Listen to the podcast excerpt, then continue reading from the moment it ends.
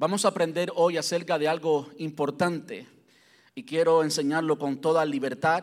Quiero enseñarlo con toda libertad, primero porque está en la palabra de Dios y segundo porque a todos, a todos nosotros nos conviene vivir en esa libertad que Dios quiere para cada uno de nosotros. A todos nosotros, sin excepción de ninguno, nos conviene, nos gustaría y Dios quiere que todos, cada uno de nosotros vivamos en esa libertad de ser generosos. Yo quiero invitarle a que busquen sus Biblias el Evangelio según San Mateo capítulo 6, versículos desde el 19 hasta el 20. Mateo 6 del 19 al 20. Y después puede marcarlo allí con un marcador, con su dedo. Buscar Lucas capítulo 6, versículo 38. Entonces, repito, Mateo capítulo 6, versículos desde el 19 hasta el 20. También estaremos leyendo el versículo 24. Y Lucas capítulo 6, versículo 38. Te dígame cuando lo tenga. Incluso antes de leer, antes de leer ese pasaje o esos pasajes, porque son más de uno, más de un evangelio, eh, quisiera recordar lo que siempre he dicho en toda esta serie que ya que hemos estado hablando de generosidad, la generosidad no es lo único que enseñamos acerca del manejo de finanzas. Hay una serie que enseñamos hace dos años atrás titulada Manejando su dinero y ahí aprendimos muchas otras facetas. De hecho, nada fue de generosidad en esa serie.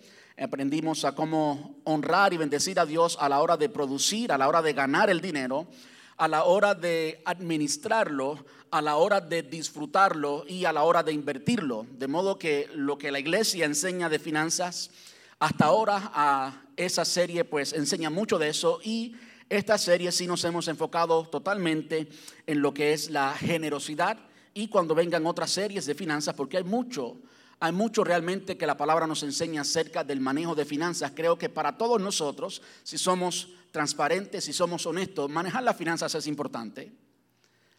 Y como es importante, el Señor nos habla y nos da instrucciones eh, de cómo hacerlo. Ah, así que la palabra de Dios es rica en enseñanzas de cómo vivir una vida financiera eh, saludable, cómo llegar a la prosperidad de una forma saludable, de una forma bíblica, no de una forma antibíblica. Y vendrán otras oportunidades en las que enseñemos de eso, pero hoy continuamos con la serie Generosidad. Y el título que le he puesto al mensaje de hoy eh, es verdaderamente ricos. Verdaderamente ricos.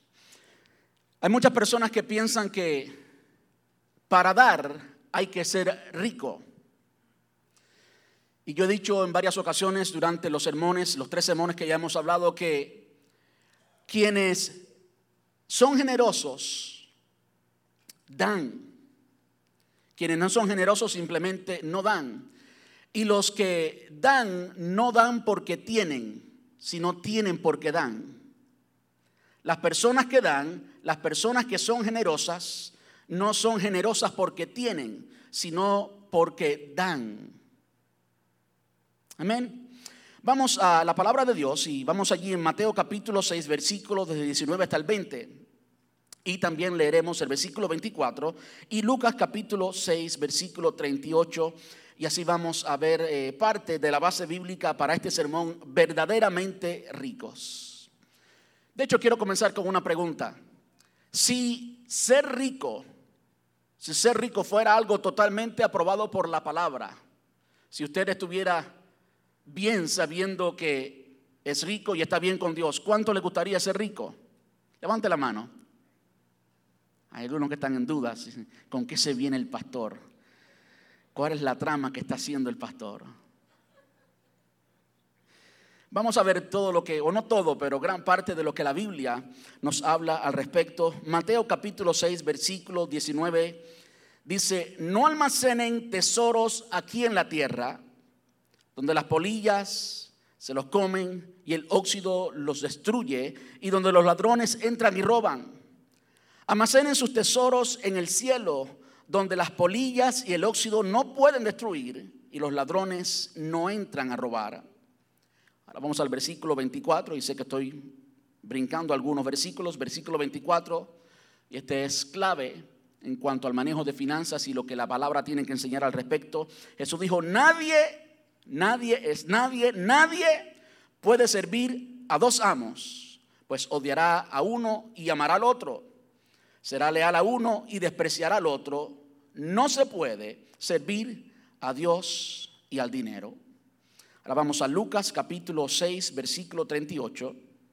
Lucas 6, 38. Y de nuevo está el Señor Jesús hablando. Este no es ningún, eh, ningún falso, ningún malandro, no es ningún ladrón, sino es el mismo Señor Jesús. Y él dijo, den y recibirán.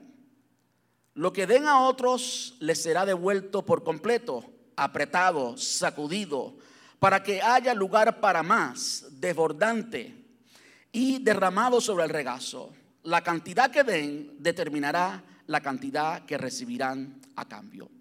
Ayúdeme a orar. Amante Rey, te damos muchas gracias en esta preciosa tarde o en esta preciosa mañana, Señor.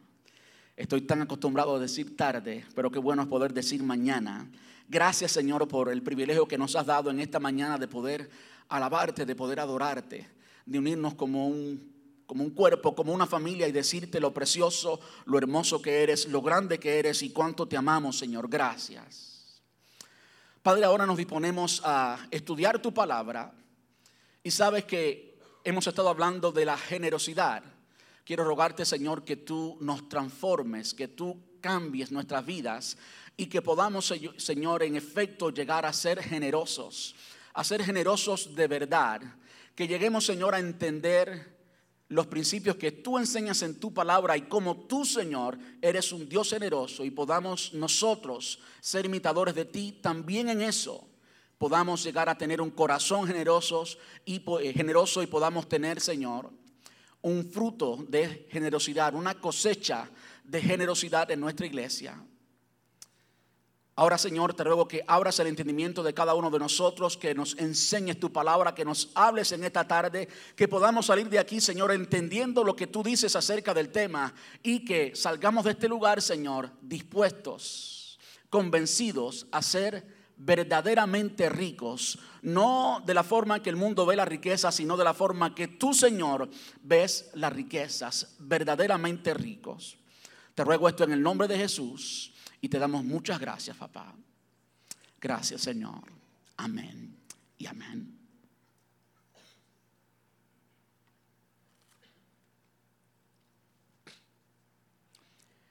El concepto o la definición de lo que es riquezas o el concepto de ser rico, incluso los métodos que se usan para alcanzar esas riquezas, son eh, totalmente contradictorios entre la perspectiva bíblica, la perspectiva de Dios y la perspectiva convencional, la perspectiva natural, como el mundo, las personas naturalmente ven el dinero. Entonces, repito, la definición de lo que es como tal riquezas y el concepto de ser rico, tanto como los métodos que se pueden usar para obtener esas riquezas, son totalmente contradictorios y es por eso que es muy importante que prestemos atención, porque lo que el mundo nos enseña, lo que aprendimos naturalmente en la escuela y de cualquier método convencional acerca de qué cosa es riqueza, quién es verdaderamente rico y cómo podemos llegar a ser ricos, es totalmente contradictorio. Y nosotros como hijos de Dios debemos vivir según los principios del reino de Dios y no los principios de este mundo, ¿verdad que sí? De modo que hoy vamos a ver claramente cierto contraste que hay en la palabra de Dios y ciertas definiciones claras que el Señor Jesús nos da acerca de quién es verdaderamente rico, quién no lo es y cómo, cómo conseguir esas riquezas desde una perspectiva bíblica, desde una perspectiva sana, desde una perspectiva divina, con nada de avaricia, con nada mundano, con nada que no sea de parte de Dios. Yo estoy muy consciente y estoy en contra del Evangelio de la prosperidad. El Evangelio de la prosperidad es falso, estoy siempre en contra de él, pero al mismo tiempo hay una forma bíblica de prosperidad el Señor quiere prosperarnos y eso podemos decirlo. Ahora tenemos que ver qué cosa significa eso de ser prosperado y cómo es que en efecto en la vida práctica, en nuestra vida cotidiana, llegamos a esa prosperidad. Los pasajes que leímos inicialmente, Mateo capítulo 6 y Lucas capítulo 6 también, son pasajes paralelos, es decir, son narraciones de la misma historia desde diferentes perspectivas. Es decir, Mateo, por supuesto, nos narra, nos da el Evangelio, la historia de Jesús. Y en esa historia de Jesús, en el capítulo 6 y el capítulo 5, eh, pues recoge lo que se conoce como el sermón del monte o el sermón de la montaña, el primer sermón completo que está registrado allí en nuestra Biblia que dio Jesús. Quizás no fue el primero, pero fue el completo registrado después de su ministerio público. Ambos textos pues son paralelos y nos hablan básicamente lo mismo. Para mí me llama un poquito la atención el hecho de que Lucas notó algo que Mateo no, no, no, no escribió. El Espíritu Santo inspira a Mateo y nos da una versión de la historia, Lucas nos da otra versión de la historia, pero qué bueno es saber que entre ambos nos dan una imagen completa de lo que el Señor enseñó en ese sermón, el sermón del monte, el primer sermón que Jesús enseñó. Quiero que vayamos a la palabra de Dios y veamos literalmente de Jesús el contraste que Jesús nos da, no un hombre, no un concepto eh, convencional que el mundo da, sino el concepto que Jesús nos da acerca de quién es rico y quién no lo es. Quiero invitarle que vaya conmigo a Marcos capítulo 10, versículos desde el 20 hasta el 23. Este es el pasaje, el famoso pasaje conocido como el encuentro de Jesús con el joven rico. Y esto en efecto sucedió, no era una parábola, es una historia real. Este joven rico llega arrodillado, miren cómo él llega, arrodillado delante del Señor. Y le dice, ¿qué tengo que hacer para ser salvo? Jesús le responde, bueno, los mandamientos conoces. Y él responde, maestro, respondió el hombre, he obedecido todos esos mandamientos desde que era joven. Jesús miró al hombre y sintió profundo amor por él. El Señor le amó. Qué bueno que el Señor nos ama. Aun cuando todo nuestro corazón no es de Él, todo su corazón es nuestro. Qué lindo es el amor de Dios. Jesús miró al hombre y sintió profundo amor por él. Hay una cosa que todavía no has hecho, le dijo. Anda y vende todas tus posesiones y entrega el dinero a los pobres y tendrás tesoro en el cielo. Después ven y sígueme. Al oír esto el hombre puso cara larga y se fue triste porque tenía muchas posesiones. Jesús miró a su alrededor y dijo a sus discípulos, qué difícil es para los ricos entrar en el reino de Dios. Ahí vemos una imagen clara de lo que es una perspectiva convencional, natural, lo que todo el mundo entiende regularmente por alguien rico, alguien que tenía muchas cosas, muchas posesiones y que evidentemente no era una persona generosa, era sin duda una persona religiosa, era sin duda una persona moral, era sin duda alguien que conocía la palabra, alguien que vivía rectamente, pero le faltaba algo. Le faltaba la generosidad. La persona no era generosa. Y aunque era rico, según la perspectiva de este mundo, según la perspectiva convencional, tradicional, era un necio al final. El, Señor Jesús dice, qué difícil es para los ricos entrar en el reino de los cielos. Y allí está dibujado exactamente muchas personas de este mundo que tienen muchas posesiones y que son ricos a los ojos del mundo, pero son avaros, son tacaños, aunque tengan mucho, son tacaños y no pueden ser salvos, porque su Dios es el dinero. Y como vimos ahorita en Mateo capítulo 6, no podemos servir a Dios al dinero, uno o el otro. De modo que ninguna persona completamente avara, ninguna persona completamente tacaña ha conocido a Dios pero dejémoslo allí porque no podemos, escuche como lo dijo, no podemos servir a Dios y al dinero.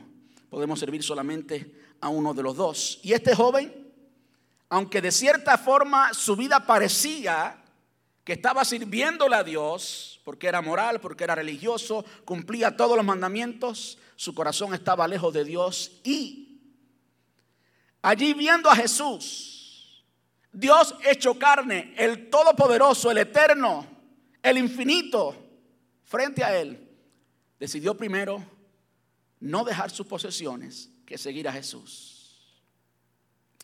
Hay otra imagen en Lucas capítulo 12, versículo desde el 3 hasta el 21, y esta es una parábola, es decir, esta no es una historia real, es simplemente una imagen, una ilustración de, de la vida cotidiana para enseñar un principio bíblico. Lucas 12, versículos desde el 13 hasta el 21, yo leo como siempre en la nueva traducción viviente. Entonces alguien de la multitud exclamó, Maestro, por favor dile a mi hermano que divida la herencia de nuestro padre conmigo. Jesús le respondió, amigo, ¿quién me puso por juez sobre ustedes para decidir cosas como esas? Como esa. Y luego le dijo, tengan cuidado con toda clase de avaricia. La vida no se mide por cuánto tienen. Qué bueno eso. Tengan cuidado con toda clase de avaricia. La vida no se mide por cuánto tienen. Luego les contó una historia. Y aquí viene la parábola. Un hombre rico tenía un campo fértil que producía buenas cosechas. Y se dijo a sí mismo, ¿qué debo hacer? No tengo lugar para almacenar todas mis cosechas. Entonces pensó, oh, ya sé. Tiraré abajo mis graneros y construiré unos más grandes. Así tendré lugar suficiente para almacenar, almacenar, escuche bien, almacenar, está hablando del el almacén, almacenar todo mi trigo y mis otros bienes. Luego me pondré cómodo y me diré a mí mismo. Está gracioso eso. Está hablando con el mismo. Estaba loco el hombre. Luego me pondré cómodo y me diré a mí mismo, amigo mío. Yo hasta puedo ver el, sentido de humor que tenía Jesús al, al imaginarse, porque era una, no era una historia real, era una parábola. amigo mío, tienes almacenado para muchos años, relájate, come y bebe y diviértete. Pero Dios le dijo, necio, vas a morir esta misma noche. ¿Y quién se quedará con todo aquello por lo que has trabajado? Y aquí viene algo que no es parte de la parábola. Así es, el que almacena riquezas terrenales, pero no es rico en su relación con Dios. Así es, el que almacena riquezas terrenales, el que es rico según los términos, según la definición, según los conceptos de este mundo, pero no es rico en su relación con Dios. Ahí vemos dos personajes bíblicos, pues, que eran ricos según la perspectiva convencional, normal, natural, pero eran pobres, eran unos miserables en cuanto a su relación con Dios. De contraste podemos ver a Jesús ¿Quién más rico que Jesús? El Salmo 24 dice que de él, de Jehová, es la tierra y su plenitud, el mundo y los que en él habitan.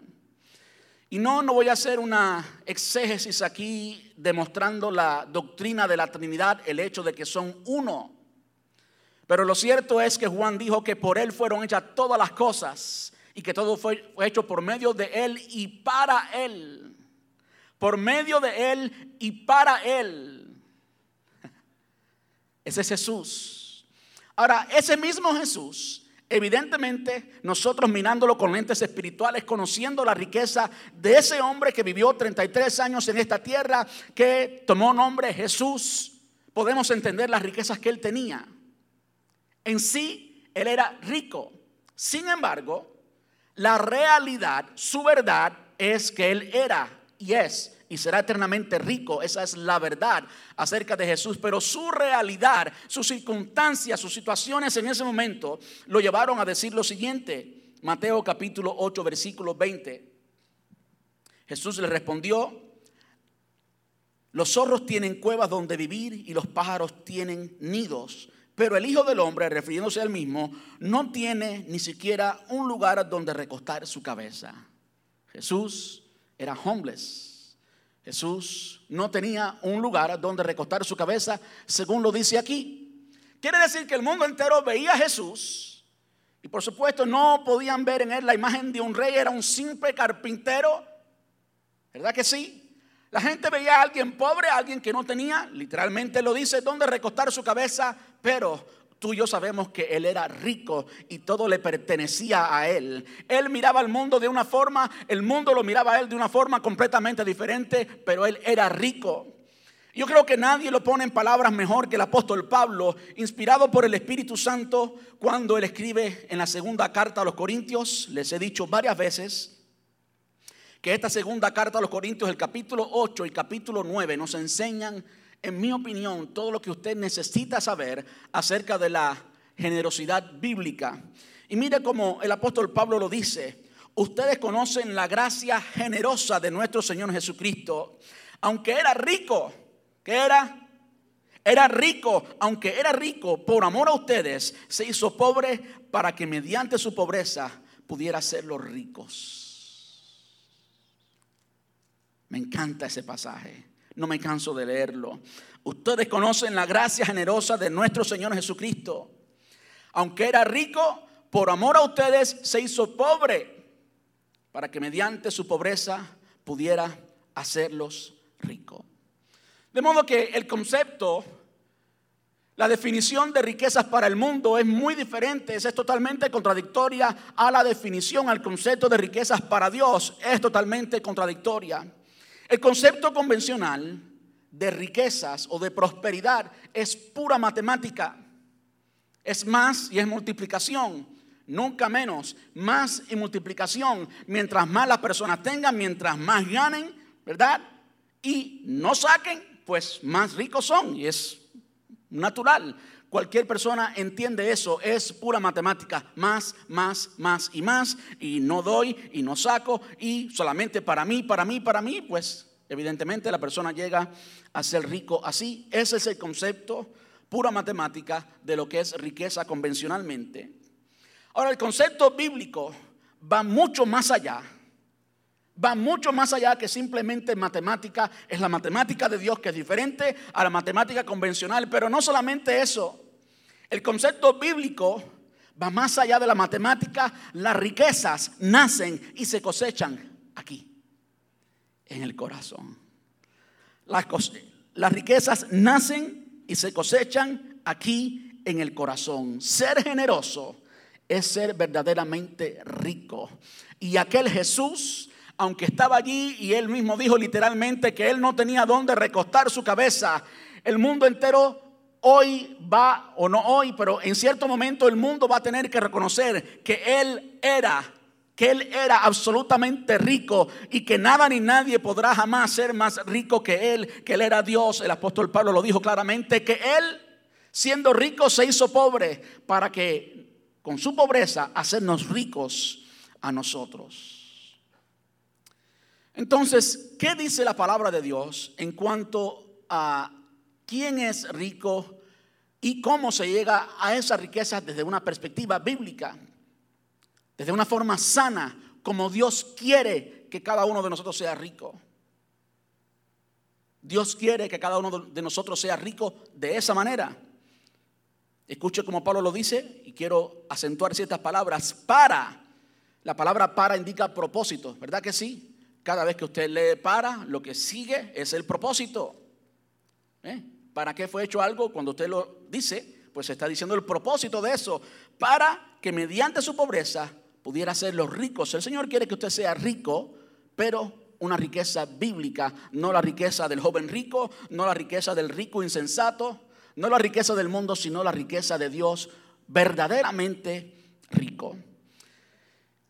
En el Antiguo Testamento hay muchas cosas que favorecieron la riqueza del pueblo de Israel, ¿verdad que sí? El pueblo de Israel fue rico, Dios lo bendijo. Y hay mucho que podemos decir del tema. De hecho, como dije en otras ocasiones, la gran mayoría de los pastores que están confundidos o que no entienden claramente la palabra de Dios o, eh, tienen unas intenciones torcidas, van a usar pasajes del Antiguo Testamento para forzar de una forma no saludable a que las personas den. Y por supuesto estoy totalmente en contra de eso, porque si yo hiciera eso sería yo resolviéndome a mí. Yo quiero que Dios sea mi proveedor. Yo quiero estar tranquilo con el Señor Él es mi proveedor. Jehová es mi pastor. Nada me faltará, ¿verdad que sí? Ahora el libro de Proverbios, el libro de Proverbios pues es aplicable en todo momento. Nos habla de sabiduría práctica, nos habla de conocimiento práctico para la vida cotidiana y no tiene nada que ver con la ley, son conceptos generales para ti, para mí también hoy.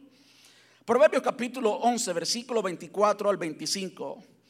Escuche bien, por favor. Márquelo en su Biblia, escríbalo, porque es importante. Dice, hay quienes reparten y les es añadido más.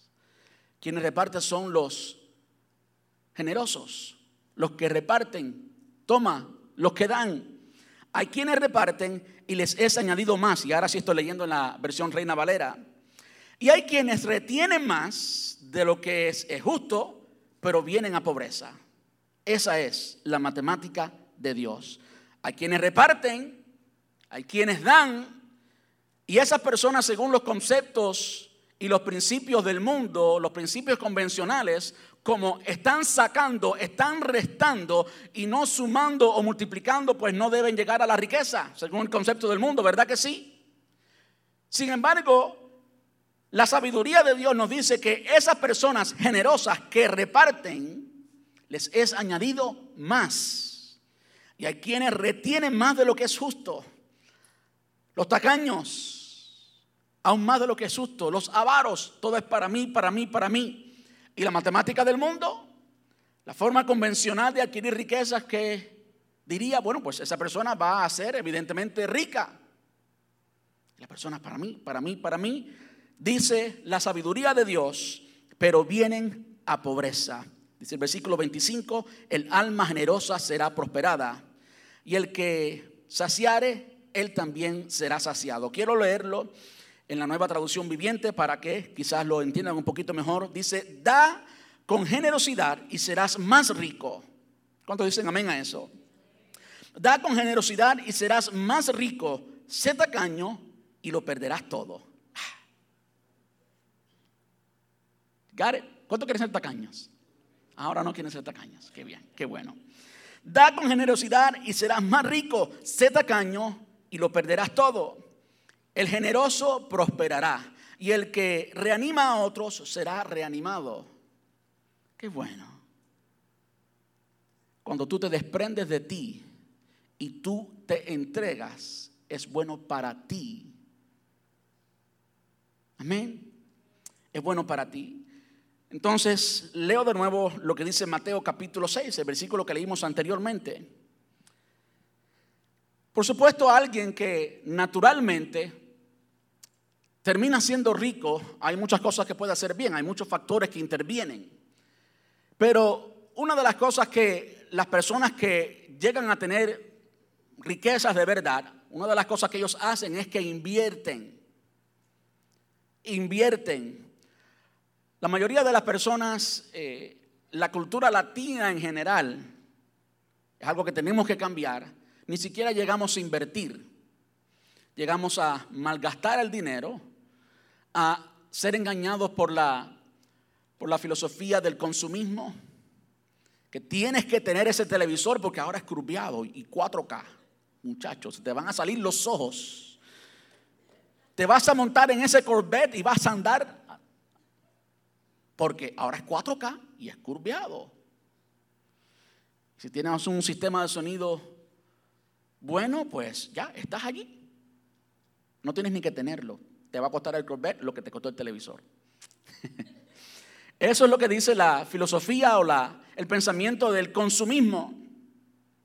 Pero Dios lo dice diferente. Mire cómo Dios dice que debemos invertir. Las personas, eh, naturalmente hablando, que llegan a tener verdaderas riquezas, tienen que invertir. Nadie se hace verdaderamente rico simplemente porque estudió mucho y tiene un buen salario. Y es bueno que tenga un buen salario. Pero nadie llega a una riqueza sustancial si no es sabio y no separa parte de ese salario y comienza a invertirlo. Dijo el Señor Jesús, no almacenen tesoros aquí en la tierra donde las polillas se lo comen y el óxido los destruye y donde los ladrones entran y roban. No sea rico según los conceptos y los principios de este mundo. Dice, almacena tus tesoros en el cielo, invierte en la eternidad, invierte en la obra de Dios, haz que lo que tu dinero va a producir sea algo de un valor eterno y no de un valor temporal, de un valor espiritual y no de un valor material perecedero, es lo que está diciendo. No almacenes tesoros aquí en la tierra donde las polillas se lo comen y el óxido los destruye y donde los ladrones entran y roban.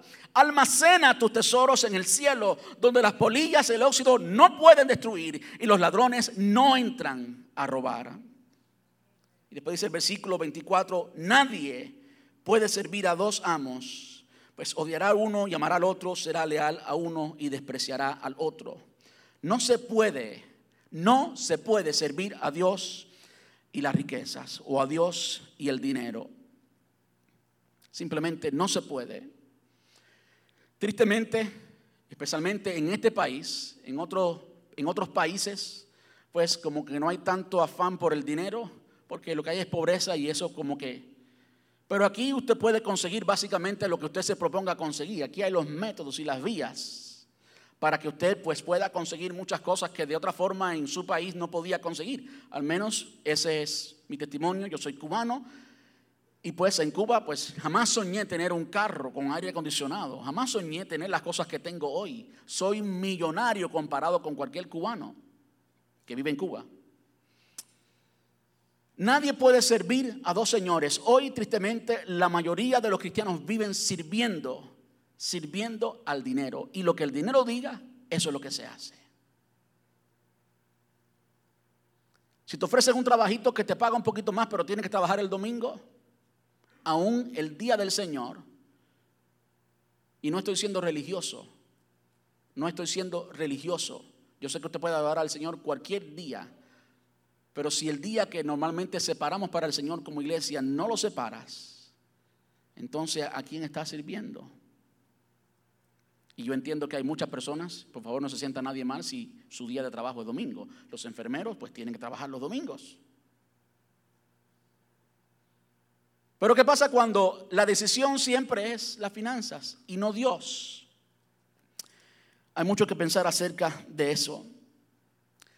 Ahora, acerca de, la generosidad y cómo tú te entrenas, escuche por favor, cómo tú te entrenas. Cada uno de nosotros somos personas que nos adaptamos y nos entrenamos a cualquier cosa. Usted se va para, para Antártica y usted va, aunque usted es caribeño, le gusta el calor, usted se va a acostumbrar su mente, su cuerpo, todo su interior va a ser entrenado para vivir en ese lugar. ¿Cómo usted se entrena para llegar a ser generoso?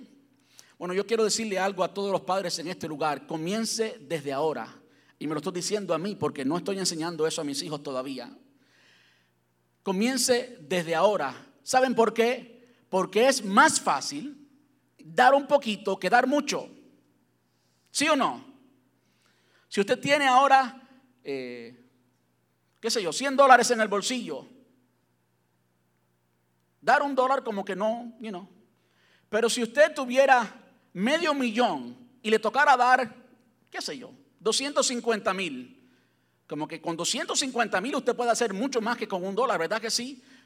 Es más fácil dar poco que dar mucho.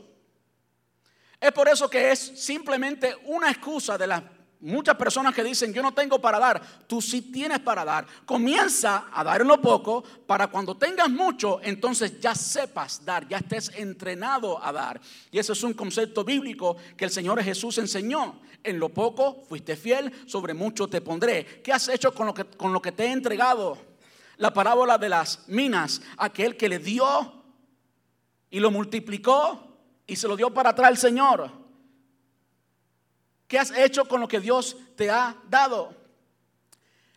En lo poco eres fiel, sobre mucho el Señor te pondrá. Y todos sabemos que si usted pues no le da nada al Señor hoy, no, no da nada a la iglesia hoy, no da nada la semana que viene, no se pasa un mes y dan nada. Y de repente se siente la necesidad, por cualquier razón, no quiero entrar en detalles ahora de cuáles son las razones, pero se siente la necesidad de dar y de repente pues tiene una buena cantidad porque le entró un buen cheque, usted lo piensa dos veces, ¿sí o no? Porque ahora pues la cantidad es sustancial, es, eh, directamente proporcional a la cantidad que usted recibió y como que, you know, dar mil es más difícil que dar cien. Y dar cien es más difícil que dar uno. ¿Sí o no? Empecemos a darle al Señor cuando tenemos poco y seamos consistentes en eso. Y el Señor va a bendecir ese poco hasta que podamos dar mucho. Y cuando tengamos mucho, no nos va a costar dar mucho porque ya hemos sido entrenados en lo poco. Eso es lo que hace la cultura americana. Desde niños siempre están aprendiendo a dar. Y es algo que nosotros debemos aprender. Hay alguien que escribió un libro llamado eh, La paradoja de la generosidad. Christian Smith. Christian Smith. The Paradox of um, Generosity. El libro está en inglés, no sé si existe en español. Pero mire lo que esta persona hizo, o esta persona documentó, ¿no? él no lo hizo él solo. Empleó una compañía que hizo un estudio social, un estudio social, no religioso, no en ninguna iglesia, simplemente un estudio social. Con más de dos mil personas, más de dos mil personas en la vida práctica hicieron este estudio y eh, estaban midiendo, estaban midiendo la felicidad personal, la salud física, el sentido de propósito en la vida, el sentido y propósito en la vida, el evitar la depresión y el crecimiento personal. Esos eran los parámetros que estaban midiendo en este grupo de dos mil personas. Y pues separaron las personas entre personas que eran generosas, que eran conocidas por dar, que practicaban la generosidad constantemente y personas no generosas. De modo que el estudio intentaba eh, en la vida práctica, sin, sin, nada que ver con la religión, con el cristianismo, con los principios bíblicos, simplemente en la vida cotidiana, ¿qué causa en realidad la generosidad en el corazón del hombre? ¿Cuál es el producto de ser generoso? Para cada uno de nosotros o para esas personas que se sometieron a este estudio social. Los resultados demuestran que dando lo que tenemos, recibimos, somos enriquecidos. Dando lo que tenemos, recibimos, somos enriquecidos. Resulta ser que la palabra de Dios es correcta, que la palabra de Dios es verdad, que lo que dice Proverbios, lo que leímos ahorita, es verdad, que lo que dice Jesús en Lucas 6 es verdad, que dando es como se recibe. Dando lo que tenemos, recibimos, somos enriquecidos. Ahora, aferrándonos a lo que tenemos, lo perdemos. Yo creo que no hay otro pasaje bíblico, que lo diga mejor que Proverbios capítulo 11, versículo 24 al 25. Quiero repetirlo. Dando lo que tenemos, recibimos, somos enriquecidos. Eso es contrario a la matemática y a los medios convencionales de ser rico. Si tú das lo que tienes, pues te vas a empobrecer porque diste lo que tenías, ¿verdad que sí? El estudio demuestra lo contrario. El estudio demuestra que aquellas personas que se desprenden y dan terminan siendo enriquecidos. Y la paradoja es que aquellas personas que se aferran a lo que tiene, al final lo pierde. La persona que hace de eso el centro de su atención, que todas sus emociones, sus pensamientos, su voluntad gira alrededor de eso, pues al final eso lo pierde me hace pensar, me hace pensar en el hecho de que Dios es quien único puede ser el centro de nuestra vida. Y cuando algo toma el lugar de Dios y se convierte en el centro de nuestra vida, como que nuestra vida no tiene centro, no tiene un eje. Nuestra vida está fuera de órbita, nuestra vida está loca, nuestra vida no tiene sentido, nuestra vida no sirve. Si Dios no es el centro, nuestra vida no sirve. Entonces, dando lo que tenemos, recibimos, somos enriquecidos. Y esto, por supuesto, se pone de manifiesto no solamente en cuanto a las finanzas, sino en todo lo que implica la generosidad. Aquella persona que tiene problemas, ¿quién no tiene problemas? Todos tenemos problemas. La persona que se enfoca en su problema, ¿qué pasa? Se hunde más en el problema. Se mete en depresión. Comienza a acusar a todo el mundo, nadie me ayuda, yo soy la víctima. Y se hunde más y más y más. La persona que igualmente tiene problemas, pero que comienza a mirar afuera y, mirar, y ayudar a otros con problemas, de repente sale a flote. De repente florece. De repente recibe vida. De repente recibe mucho más de lo que entregó. Eso es lo que reflejaba el estudio. Eso es lo que reflejaba el estudio. Dando, recibimos más aferrándonos a lo que tenemos, pues lo perdemos. Hay un ejemplo en la Biblia de alguien que pues es la imagen personificada de esto y es el faraón. Vamos a Éxodo capítulo 1, versículos desde el 8 hasta el 11. Éxodo 1 del 8 al 11. Todos conocemos la historia de el pueblo de Israel, Jacob tuvo hijos, Israel tuvo hijos. Uno de ellos fue José. José es vendido por sus hermanos y llega a Egipto. Y allí en Egipto el Señor lo bendice y llega a ser el administrador de todo allí. Dice en Éxodo capítulo 1, versículo 8, tiempo después subió al poder de Egipto un nuevo rey que no conocía nada de José ni de sus hechos el rey le dijo a su pueblo, miren, el pueblo de Israel, por favor noten lo avaro y lo enfocado en sí mismo. Miren lo ansioso que estaba este hombre a pesar de ser el faraón, a pesar de tener el control, a pesar de tener abundancia de todo, al final pues tenían a los israelitas esclavizados. ¿Tenía él razones para estar tranquilo mirándolo desde la perspectiva humana? Claro que sí, era el faraón. Sin embargo, mire cómo él piensa. Mire cómo piensa una persona avara. Mira cómo piensa una persona que ni siquiera se ha dado cuenta lo que tiene por lo avaro que es. Mire la inseguridad. Mire lo miserable que era este hombre a pesar de ser tan rico y tener tantas cosas. Él le dijo a su pueblo, versículo 9, Éxodo 1:9, miren, el pueblo de Israel ahora es más numeroso y más fuerte que nosotros. No eran, eran esclavos. Más numeroso y más fuerte que nosotros. Tenemos que idear un plan para evitar que los israelitas sigan multiplicándose. Si no hacemos nada y estalla una guerra, ya se estaban imaginando cosas. Mira lo inseguro que era. Si no hacemos nada y estalla una guerra, se aliarán con nuestros enemigos, pelearán contra nosotros y luego se escaparán del reino. Versículo 11, por lo tanto, los egipcios esclavizaron a los israelitas y le pusieron eh, capataces despiadados a fin de subyugarlos por medio de trabajos forzados los obligaron a construir las ciudades de Pitón y Ramsés como centros de almacenamiento para el rey. Y sigue, sigue el pasaje, no queremos leer todo, todo el pasaje, pero usted puede ver dibujado en esta persona, personificado en el faraón, alguien con mucho, pero tan inseguro. Alguien que era rico según los principios del mundo, pero era pobre según los principios de Dios. Alguien que era un miserable, alguien que era un tacaño y que no era generoso.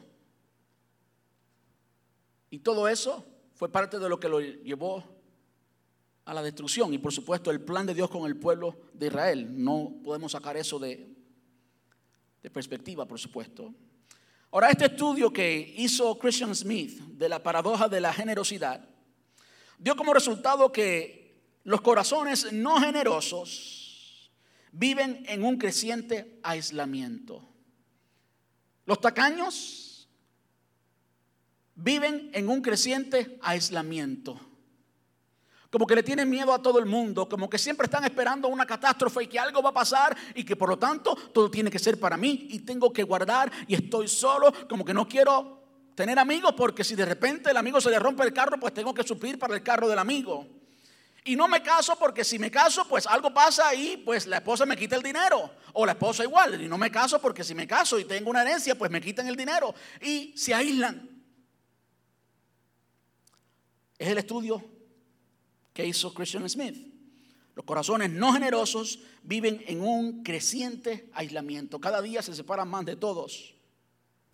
Las personas no generosas tienen un sentido inferior de significado y de propósito en sus vidas. Tienen un sentido inferior, se creen menos, tienen problemas de um, valor propio.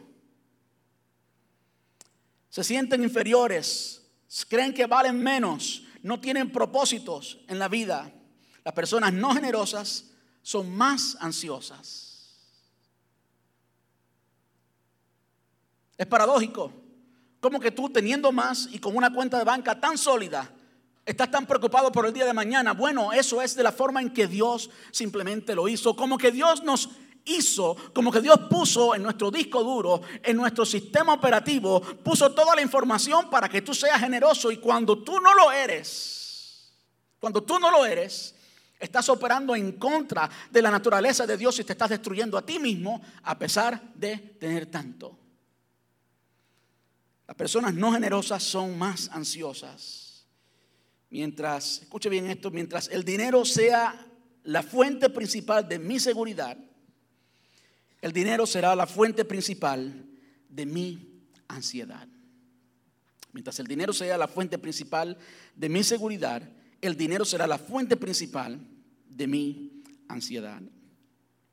Quiero invitarle ahora que vaya conmigo a 2 los Corintios, capítulo 9, versículos desde el 6 hasta el 13, y estaré saltando algunos versículos.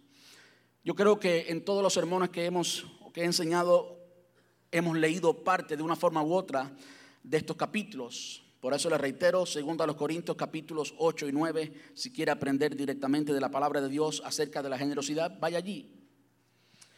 Miren cómo el apóstol Pablo le dice a los cristianos en Corinto, recuerden lo siguiente, versículo 6, segundo a los Corintios. Un agricultor que siembra solo unas cuantas semillas obtendrá una cosecha pequeña pero el que siembra abundantemente obtendrá una cosecha abundante. Ahora yo sé, yo sé que este pasaje ha sido abusado en muchas ocasiones, yo sé, pero eso no le resta la verdad que contextualmente, es decir, usted estudia el contexto de que está hablando el apóstol Pablo, de la ofrenda a los cristianos, como ya vimos el, el domingo pasado, la ofrenda a los cristianos en Jerusalén. Está hablando de dar y de dar financieramente. No está hablando de otro tipo de siembra, aunque esto se pone de manifiesto en otras cosas. El apóstol Pablo dijo, no os engañéis, Dios no puede ser burlado, pues todo lo que el hombre sembrare, eso también segará. A mí me encanta ese pasaje, me encanta ese pasaje. Dice, no os engañéis, no te hagas el loco, no te hagas el tonto, no te engañes a ti mismo, no os engañéis.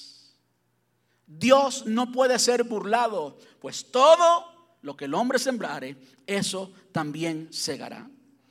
Y aquí el apóstol Pablo le está escribiendo a esta iglesia y le está hablando acerca de eso y está diciendo que un agricultor que siembra solo unas cuantas semillas obtendrá una cosecha pequeña, pero el que siembra abundantemente obtendrá una cosecha abundante. Vamos al versículo 8, saltamos el 7 que está en nuestros sobres, lo hemos leído tantas veces. Dice el 8, escuche bien por favor. Y Dios proveerá con generosidad todo lo que necesiten. Entonces siempre tendrán todo lo necesario y habrá bastante de sobra para compartir con otros. ¿Usted leyó bien eso? ¿Quién es el que provee todo eso? ¿Quién? Dios. Es decir, cuando nos hemos dispuesto a entregar, nos hemos dispuesto a dar, hemos abierto realmente nuestro corazón y ahora en efecto estamos siendo generosos, eso como que habilita a Dios, como que le permite a Dios. ¿Tú sabes que usted le puede permitir a Dios hacer cosas en su vida y hay cosas que no las permite? Dios es un caballero y Dios respeta tu decisión. Tú tienes en realidad libre albedrío, tú puedes decidir, tú tienes voluntad, tú dices sí o no. Y hay veces que decimos que no y atamos la mano de Dios.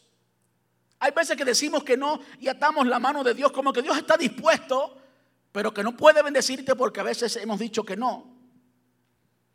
Dice, y Dios proveerá con generosidad, abundantemente, todo lo que necesiten. Entonces, siempre, siempre tendrán todo lo necesario y habrá bastante de sobra, y habrá bastante de sobra para compartir con otros. Ahí está la palabra para, que de nuevo indica propósito. ¿Para qué es que Dios te bendice con abundancia?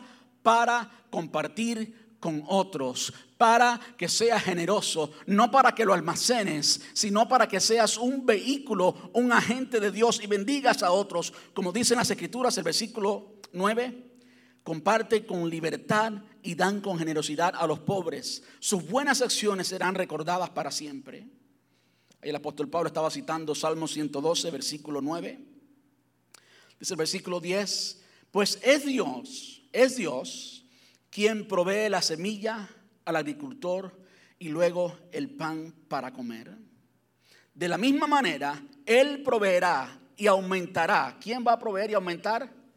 Él proveerá y aumentará los recursos de ustedes y luego producirá una gran cosecha de generosidad en ustedes. Quiero que piensen un momentito, piensen un momentito en lo que esto representa. Yo sé que quizás usted no es campesino, usted no creció en el campo, pero piense la primera vez que hubo una cosecha. Yo no sé, no he estudiado esto profundamente para saber si fue Adán. Yo me imagino que haya sido Adán. En el huerto del Edén pues había toda clase de fruto bueno. Dios tenía todo allí para Adán. No creo que antes de la caída Adán cosechaba nada, simplemente estaba allí. Después, cuando Adán cayó, con el fruto, con el sudor de tu frente comerás, ¿verdad? Quiere decir que tenía que labrar la tierra. ¿Qué es lo que sucede cuando una semilla cae al suelo? El concepto de la siembra, ¿qué es lo que sucede? Aquello que puede ser tu alimento, aquello que puede ser el grano que tú consumes, es la semilla. Y esa semilla tienes que tirarla al suelo, dejarla allí en el suelo. Y cuando esa semilla se deshace, se pudre. Entonces como que Dios hace un milagro. Estoy mirando esto desde una perspectiva diferente. Entonces Dios como que hace un milagro y aquella semilla se convierte en algo diferente y aquella semilla comienza a tomar vida. Algo que pudo haber sido alimento, ahora cobra vida y comienza a salir esa planta. Y comienza a multiplicar. La misma semilla ahora comienza a multiplicar. Y de uno te da 100, te da 200, no sé, según lo que tú estés sembrando. Lo cierto es que eso es lo que es sembrar, lo que es cosechar. ¿Saben qué? Es mejor separar algo para cosechar que comértelo todo. Es mejor separar algo para tener al final una buena cosecha que comértelo todo. Ese es el principio de la cosecha. Ese es el principio que Dios nos enseña. Aunque sí ha sido muy abusado esto de que Dios proveerá con generosidad todo lo que necesiten, entonces siempre tendrán todo lo necesario y habrá bastante de sobra. Es en el contexto de eso. Lo que habilita a que tú tengas bastante de sobra, a que Dios produzca bastante de sobra. ¿Sabes qué es? Que tú sembraste y sembraste abundantemente. Es el contexto. Es el contexto.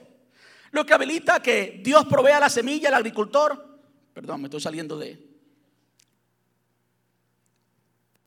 Lo que provee que Él proveerá y aumentará los recursos de ustedes es que tú sembraste y que sembraste abundantemente, que te desprendiste de aquello que tú creías muy importante. Eso Dios lo honra. Eso Dios lo honra. Dice el versículo 11, efectivamente serán enriquecidos en todo sentido. Ese es el enriquecimiento que debe tener la iglesia. Amén. Efectivamente serán enriquecidos en todo sentido para que siempre puedan ser generosos. Ah, yo quiero eso. Yo no quiero ser un tacaño. Yo, no quiero ser una persona insegura, una persona llena de ansiedad, una persona que se aísla. Yo no quiero eso, yo quiero esto. Efectivamente serán enriquecidos en todo sentido para que siempre, siempre puedan ser generosos. Y cuando llevemos sus, ofrendas a, a los que la necesitan, ellos darán gloria a Dios. Dice versículo 13 ahora, la segunda parte del versículo 13, segundo a los Corintios. Pues la generosidad de ustedes, tanto hacia ellos como a todos los creyentes, demostrará que son obedientes a la buena noticia de Cristo. ¿Saben que la generosidad, es lo que está diciendo aquí al final, demuestra que tú eres cristiano?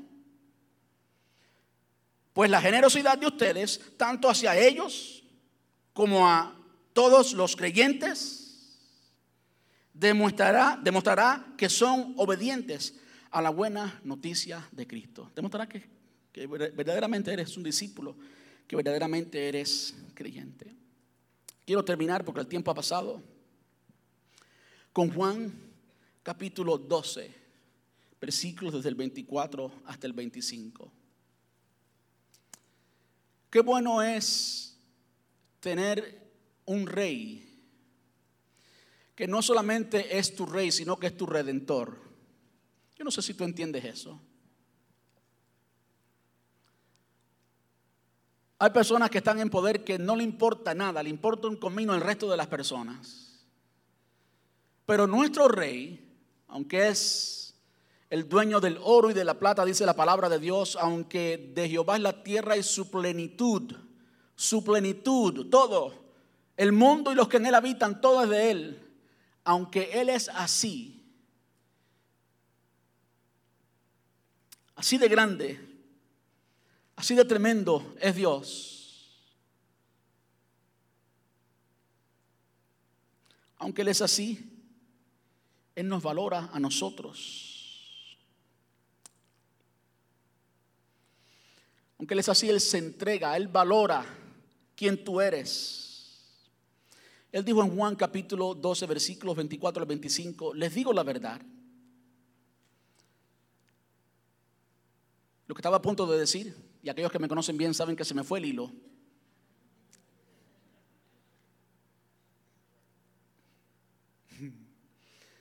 Lo que estaba a punto de decir es que ese Dios, aunque es así de grande,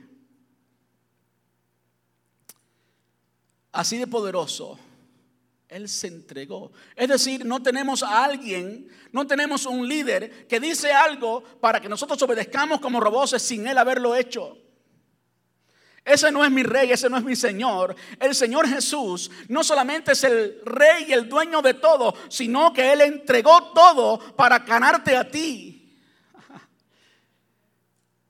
Él tenía el derecho de decirte, ¿sabe qué? Tienes que hacer esto porque yo soy Dios y punto. Y nosotros tuviéramos que hacerlo, pero Él no lo hizo así. Él demostró con su vida, Él se entregó totalmente. El apóstol Pablo dice que no estimó el ser igual a Dios como cosa que aferrarte, sino que se despojó de sí mismo. Eso es ser generoso. Esa es la máxima expresión de, de generosidad. Él se despojó de sí mismo, tomando forma de hombre, se humilló y en la posición de hombre, como vimos ahorita, vivió como pobre, como alguien que no tenía dónde recostar su cabeza, aunque era rico. Eso es ser rico. Mire lo que dice versículo 24, les digo la verdad, el grano de trigo, y esto estaba diciéndolo acerca de él y que ya estaba a punto de morir, les digo la verdad, el grano de trigo, a menos que sea sembrado en la tierra y muera, queda solo. Sin embargo, su muerte producirá muchos granos nuevos, una abundante cosecha de nuevas vidas.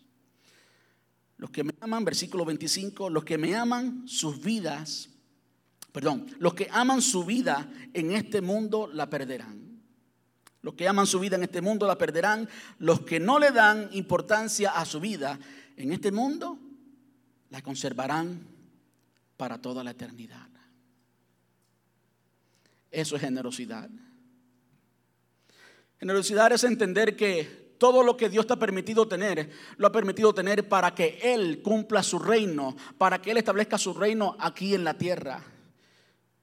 Es entender que tú eres no un estanque, sino un río. Amén. Es entender que tú no eres el final de toda la bendición de Dios, sino que tú eres parte de esa bendición, pero las personas a tu alrededor, la iglesia a tu alrededor, el plan de Dios va mucho más allá que simplemente tú. Yo no soy únicamente el plan de Dios, no, el plan de Dios son mis hermanos, el plan de Dios es toda necesidad y el reino de Dios tiene que ser establecido todo grano que Él me da, toda finanza que Él me da, todo recurso que Él me da, incluyendo mi tiempo incluyendo mi tiempo, incluyendo el dinero, incluyendo mis emociones y mi capacidad para servir. Todo eso debo ser generoso y ponerlo en las manos de Dios. De hecho, ahora que hablo de el tiempo, permítame terminar con esto y esto va más para los líderes y las personas que sirven en la iglesia. Existe el concepto, la pregunta, bueno, pues yo estoy siendo generoso con mi tiempo, pues ya no tengo que hacerlo con mis finanzas. Sí, no me diga.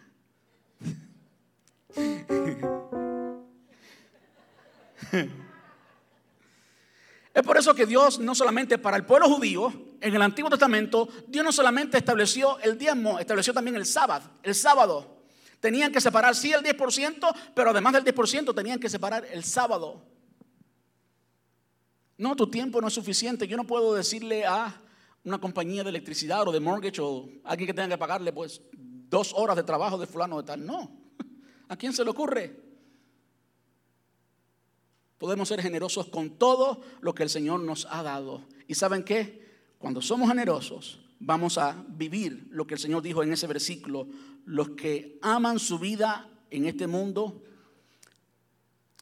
la perderán. Los que no le dan importancia a su vida en este mundo, la conservarán para toda la eternidad. Vamos a estar puestos en pie.